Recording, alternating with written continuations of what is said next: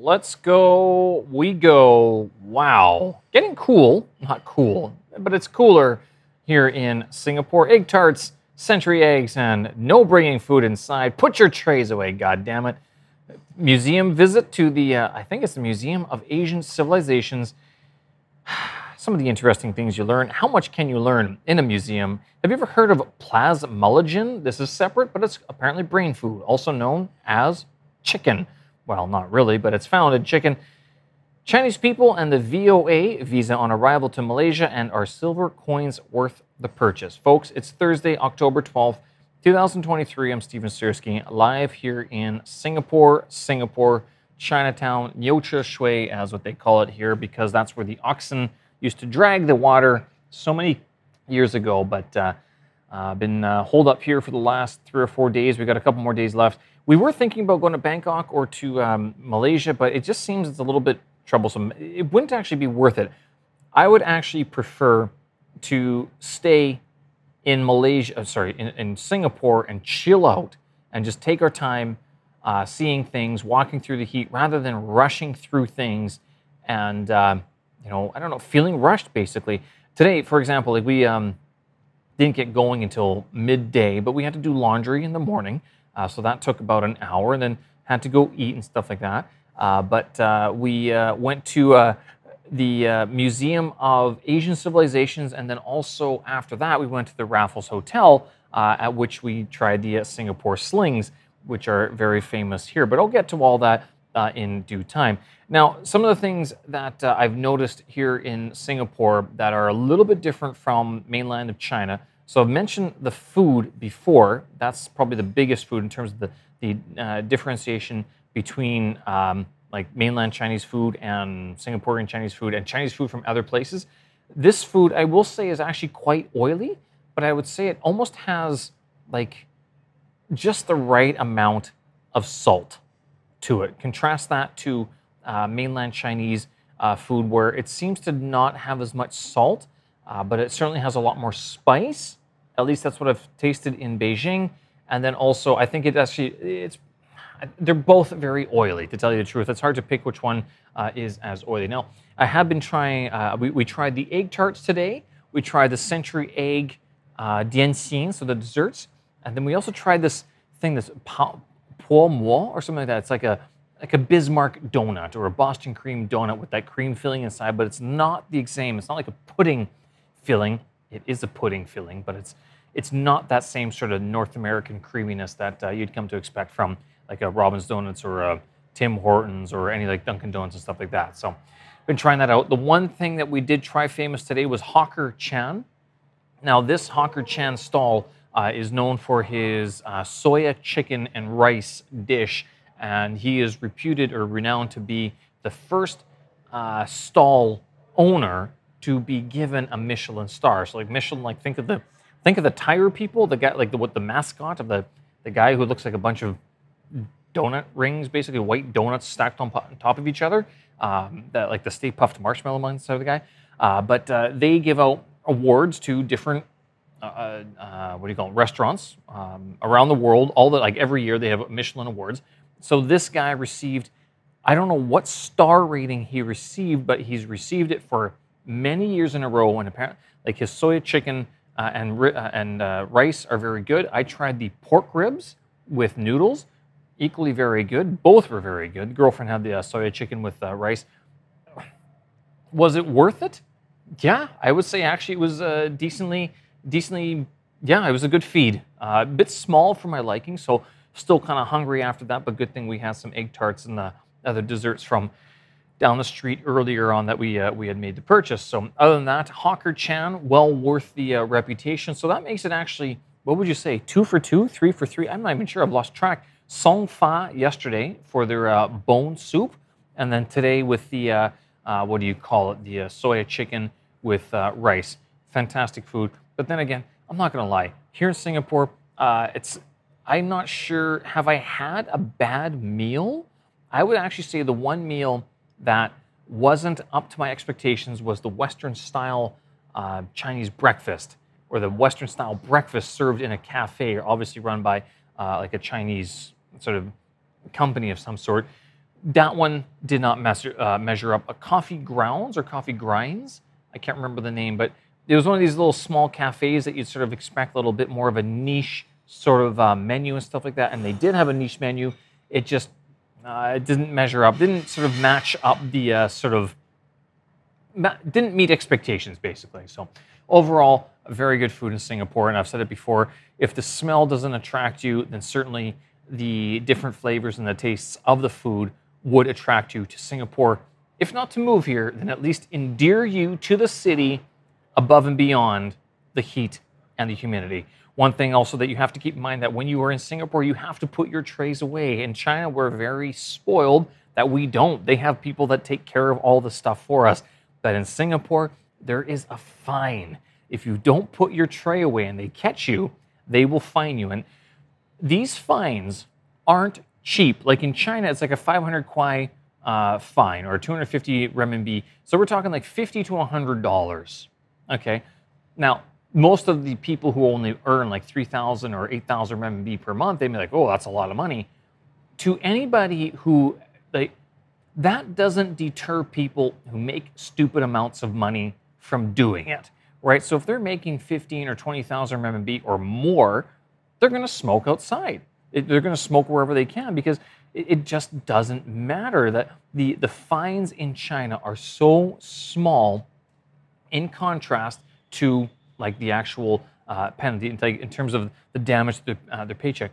This makes me wonder if the social credit system that uh, China is implementing and that so many Western media outlets and so many of my Western uh, and friends and stuff like that are like, oh, well, I don't want people tracking me. They already track you through your taxes, your MasterCard, your, your, your that, those two things alone, your internet search history, all of that stuff is liable to be uh, requisitioned or um, was it subpoenaed by the RCMP in Canada or whoever in the United States they know lots about you. China is just following in the footsteps. They're just doing the same thing. So, if anything, you should have got to China five, ten years ago when it was like truly free and they didn't have any of that. But now they do. So, the social credit scoring is kind of like here in Singapore, if you get dinged with a ticket, not only do you have to pay this stupidly high amount of uh, money, like $500 or $1,000 Singaporean, uh, to pay the, the fine, it also goes on your record. So it's like it, it, it's it's a black mark. It's like, oh well, you got dinged for this traffic ticket, or you got dinged for this uh, smoking fine, or something like that. Whereas in China, like, what system keeps track of all of these numbers that they would have against you? Um, very hard to sort of tell whether or not there is actually one central system keeping track of everything. So put your trays away when you're in the restaurants and the, uh, the food courts. Not only is it uh, helpful to or towards the staff that are there, but also keeps things clean, and you avoid your fine. Uh, we did go to the Museum of Asian Civilizations or Asian Civilization. This is a, a museum that I went to 10, 12 years ago. Uh, same cost, I guess it was uh, about $15 or so to get in. They did a remodel back in 2014, so the tour guide said. Um, decent visit. I liked it. I like looking at this old stuff. It's kind of neat sometimes. We got there for a one o'clock tour. We saw some of the Islamic uh, art that they had on the second floor we were able to catch on to the uh, two o'clock tour as well for the highlights of the museum. And that pretty much did us in. We were so brain fried by all the information that we'd taken in uh, that, I mean, we kind of made our way through the rest of the museum after that. We took another, what, hour, hour and a half and just sort of puttered through. But yeah, lots of taking in. How do you at all take in what a museum can teach you? And it really made me think like, is, is, are museums just for tourists and travelers, or is it for like is it like a sort of assumed collective knowledge of the local people? And when they say it's like it's a national museum of somewhere, National Museum of Canada, does that mean like most Canadians generally understand or generally uh, have an idea about the things that are in that museum? That it's like if you were to ask a Canadian, oh well, hi, hey, I saw this in a, a museum or whatever it is. Uh, the, any Canadian be like, yeah, yeah, yeah, that's right. That's part of like the history of the Canadian lands or something like that. So, or the peoples that lived uh, in Canada kind of makes you wonder whether or not many of the locals or the natives to that land actually know or care about the stuff in the museum. Uh, some highlights actually was uh, one question I had, uh, and this, I mean, this, I, am sure this has been asked before, but like, why has, why was the Prophet Muhammad sort of considered to be the last prophet of Allah? And this is the Islamic faith, the Muslim faith. Faith. Uh, but they uh, talked about this in, in terms of all the uh, Islamic artifacts that the uh, this museum has. And one of the things that they they talked about and sort of uh, that's talked about like written in the um, the, uh, the different signage uh, throughout the museum. Although I'm going off of what the tour guide said to me, I didn't I can't verify. I couldn't pin to, pick out which sort of artifact actually has this. But basically, the idea being that Allah, like they're, with the Muslim faith, that is sort of like what um, there are prophets before Allah, and Muhammad was the last prophet of God or of Allah, and before that there were other prophets. Now, I'm not sure if they're sort of seeing themselves as a culmination of godly visitations and prophets on the planet Earth or something like that. But I mean, I've talked about sort of aliens and uh, intergalactic uh, everything's and stuff like that, and sort of the understanding uh, life and humanity and being within a galactic and universal sort of sense. And I just kind of, it does make me wonder. I'm like, does that, does, does Islam see Catholicism as an earlier version of it, and does Catholicism see itself as a newer version of Judaism? So it's like the the idea being that there's like Judaism, Christianity, or Catholicism, and then uh, Islamism, Islam, uh, you know, Islam. Sorry, Islam. Um, I don't know. I mean, this is something that uh, I'd, I'd, be interested to talk to uh, someone a little bit more about, and sort of getting the understanding of the, the timeline and the how these things all sort of fit together uh, as well. Given that these three religions have played a huge role in the development of many parts of the world, especially the modern world, but not just in the, uh, the, the modern world, they have taken over or taken out many uh, sort of local religions, a lot of pagan religions, like Christianity uh, did that to a lot of the religions uh, throughout the Roman Empire and through uh, through Italy and Greece, uh, throughout Europe in that time as well. So uh, this is something that's sort of always kind of fascinated me, only because you know you, you kind of go like, well, what's the origination? Is there more than can there be any more one source than this, or is it like we're all just sort of talking about the same thing, but in uh, different languages. Uh, all that being said, there was another one where this this uh, calligrapher. So I'm not sure if he was Chinese and this happened to him, but uh, Chinese calligraphy in regard to Islamic texts and Islamic art was actually pretty big. But then when the Chinese Revolution sort of happened, then it was the out with the four olds. Uh, artists who were sort of doing this kind of went underground or like did not make it or were put underground sort of thing in so matter in so many ways of saying um, but there was this one story of this guy who uh, i guess um, had made someone jealous of his uh, calligraphic uh, his abilities to do calligraphy that the uh, the jealous person cut off his arm. And this is like a rich person like a prince or whatever. But then the guy the artist the, the calligrapher was like that's all right. I can't stop doing this. So he tied, tied a paintbrush or like a Chinese brush, calligraphy brush to his arm, uh, to his stump, and just kept on doing calligraphy. So uh, uh, I'm not sure if that's the, the exact story, but it was something along those lines where a Chinese calligrapher was inspired by this story to keep on going throughout the trials and tribulations that um, the Islamic sort of copiers and Islamic faith had in China at that time. Uh, that uh, he sort of took inspiration in the story of this this guy getting his arm chopped off and continuing on with his art, with his uh, life work, as it so is. Uh, other than that, overall, we spent two three hours in the uh, the museum and then headed on over to. Uh, the goal was actually to go over to uh, the Singapore Mint just to see if they had some uh, I don't know any interesting coins or something like that to to pick up. But um, along the way, we stopped off over at the Raffles Hotel, which is this hotel I've talked about before, uh, this really expensive luxury hotel. Didn't start out that way uh, many years ago. It was just sort of a gathering gathering point, especially the long bar. Now there was a queue to get in today, and I'm like, fuck this, we're not waiting uh, an hour, hour and a half to get into this bar. We'll just go to the one downstairs. And so that's what we did. I was talking to this waiter, and he's like, yeah, it's the same thing. It's the same drinks, the same mix, the same thing. It's just that the Singapore sling itself was technically invented in the place called the Long Bar. But let's keep in mind the Long Bar has moved locations since it was sort of first founded. So if you're looking for the original, original, original, even that has moved. That being the case, Uh, there was a queue to get into the uh, like the long bar itself, and they were like, um, "We're not going to wait to there." Uh, so instead, we went to the, I think it was the courtyard uh, pint, uh, the courtyard bar, courtyard garden, or whatever it was, uh, the area that they had for it, not as busy.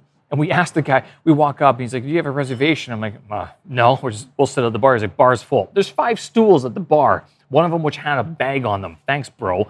But the other thing is like, well, let me check if we have any space. We have a lot of reservations starting at 5:30. We're looking around, the place is like half empty, if not three quarters empty. We sit down. He's like, yeah, yeah come on in. We can, we can accommodate you. Well, thanks, bro. We sit down, and sure enough, like even at 5:30, 6 o'clock, 6:30, the place is still half empty. Yeah, what about those res- reservations now? So we tried a couple of Singapore slings, the original. We tried the 1950 version. We tried the modern version. Uh, we also tried uh, some other the Torino, whatever it is, with tequila and that, and that was terrible to tell you the truth. But uh, overall, spent a stupid amount of money on drinks that honestly, if you weren't sort of interested in this stuff, you don't need to go. And I'm sure if you had the virgin style instead, it'd be just the same because it's basically a sweet, a very sweet cocktail made for women, because that's what the Singapore sling was for, was to cover up the idea that women weren't allowed to drink back 100 years ago. And so there's one bartender's like, wait a minute, but they still have money. We can still serve them. So let's make them a sweet drink that looks like, you know, very like a fruit drink rather than like an al- alcoholic, you know, a beer or a shot of whiskey or vodka or whatever that. So they, that's where the, uh, they made these sort of uh, the Singapore sling cocktail. It was to accommodate the female clientele at the Raffles Hotel at the Long Bar many years ago to cover up the fact that like women weren't allowed to drink at that time out in public, and so that's what they uh, they made the Singapore Sling for. The price is now $39 for the Singapore Sling. That thing was $25 when I first got there in 2010 or 2009, I think it was. The 1915 Singapore Sling gin version, the gin gin sling, that was only $33. Uh, the beers were 14 and 16, and the other drink that we had was 22. So you can imagine. I mean, it was quite a quite a, a, a, chunk of change. So we went through two free bowls of peanuts just to make sure that we got our uh, money's worth uh, in that regard. But overall, I mean, if you're not into that sort of thing, you can go around, you can walk around the Raffles Hotel. Uh, we did visit uh, the um, one of the art galleries there, which I should probably talk about another time because this was actually a very interesting conversation that I had with the lady about uh, art uh, so the art deals and art trade and stuff like that. But um, yeah, I'll, I'll, have to revisit this another time, uh, possibly tomorrow. If not, then I'll talk about it next week uh, in regard to uh, sort of like some of the business that you can sort of expect if you are buying and selling art. Uh, that being said, okay, so in terms of these, um, uh, what, what, after the Raffles Hotel, actually, okay, to, finish that thought, you can visit the Raffles Hotel. You do not need to uh, book a, a room or anything that there is a place for residents and there are a place for non-residents. You can actually go there for afternoon tea, uh, which is $88 per person. We did not go to that, uh, but you can walk around. They have all sorts of high-end shops and stuff like that. Um, so if you have stupid amounts of money to spend, that's where you can go spend it. Uh, if you don't, then you can at least look through the window and go, "Wow, that's a very shiny, glassy area that has a lot of stuff that I don't need in my life or really can't afford to tell you the truth. Uh, but they have things like this art gallery, some uh, furniture galleries, uh, art of um, well, not just art, like uh, whiskey and coffee shops and stuff like that. Very nice place to walk around. Uh, again, this Raffles Hotel is famous because of uh, who it was designed by, the Sarkies brothers, who also designed the Eastern Orientals in Penang, Malaysia, and also the Strand in Yangon, Burma, or in Myanmar. So uh, it's a famous hotel for that. It's become a luxury hotel. It was not a luxury hotel back in the day. It became that over time. And this long bar was just another bar many years ago, but it became sort of, it had, it gained a reputation. And as a result, people went there. And the more that people heard about it, the uh, clientele sort of uh, went up in, uh, I guess, financial stature, if you will. Very nice place to look at. Uh, uh, nice to take pictures of during the day kind of neat at, uh, at uh, dusk as well, sort of sundown, when you get the blue sort of sky, but then also the lights coming down onto the uh, uh, sort of the old British style colonial building, if you will. Also very nice to look at. Very photographic, photogenic, and very videographic as well. Uh, from there, we headed over to a big mall to go check out. Uh, I want to go see the Singapore Mint because they have like a little collector's shop in one of these malls, just to see what they had on offer, whether or not there's uh, anything really worth it all worthwhile. I'll tell you, the problem is like with buying coins, is that like silver coins or gold coins, you're overpaying. Like keep this in mind. If you ever sort of uh, meet this idea that oh, you should buy gold coins, or um, you want to be buying the bullion. You don't want to be buying the legal tender. And the difference, and, and sometimes the, the bullion coins can be considered legal tender, and you're still going to be paying a premium on them. But the huge difference is, is that the coins sometimes aren't made out of pure gold. They might be like 22%, uh, sorry, 22K. Typically, they won't be, they'll be 24K, but you want to be aiming for the bullion, not anything else. You want to be looking for investment bars or investment bullion that's traded at spot price and not legal tender coinage. If you're buying legal tender coinage, these are collector's items, they're meant to appreciate over time. Uh, we're talking like a very long period of time. Not only that, you're paying for that artistic sort of flair that's included with the artwork of the design of the coin. Whereas the bullion, they might stamp it like, you know, a maple leaf or something like that, but you're not paying for the artwork, you're more paying for the underlying uh, metal within the, the coin itself. So this is actually where it uh, behooves you to uh, do your research and buy gold bars or silver bars for investment purposes if that's what you're looking for, rather than these collector's coins that they like to hawk to a lot of tourists and to uh, what, what, can I say, junior collectors or collectors in, uh, in general, because a lot of collectors do buy silver coins or gold coins uh, and they keep them for a long period of time. They might even hand them down over the generations, or they just might add them to their collection because, hey, they kind of look cool because they do make some pretty neat coins. So, what's the value of a silver coin? Are they worth it? If you're going to hold on to it for a very long time, keep in mind that these will keep they what what can you call it? They will keep their nominal value or they will keep their real value. I'm sorry, I'm going to get these two terms cleared up. Uh, cleared up. If you pay $35 for a coin today, you will be able to sell that coin for $35 in the future. But that's all you'll be able to sell it for unless it's some sort of very, very, very rare coin.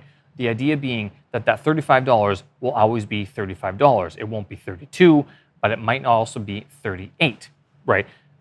All that being said, since it's a coin, it's a legal tender, the face value stays the same. Like the Canadian dollar, if you buy the Canadian Maple Leaf dollar, silver dollar every year, you bought it for $34 back in 1987, you buy it for $34 this year. Now, of course, taxes have gone up in that time, so you will be paying more in general for that same silver dollar over the last 30 years, thanks to the taxes. Now, in Singapore, they will actually give you a GST credit that you can claim back at the airport once you leave. You just have to have your uh, passport with you. They will fill out the, uh, the form and they'll give you a piece of paper, a receipt that you then hand in to the authorities at the airport and they will refund you the GST money that you paid on the coinage or whatever it is uh, at the shop. All right, there's two other items I was going to talk about. What I'll, I will leave those for another day.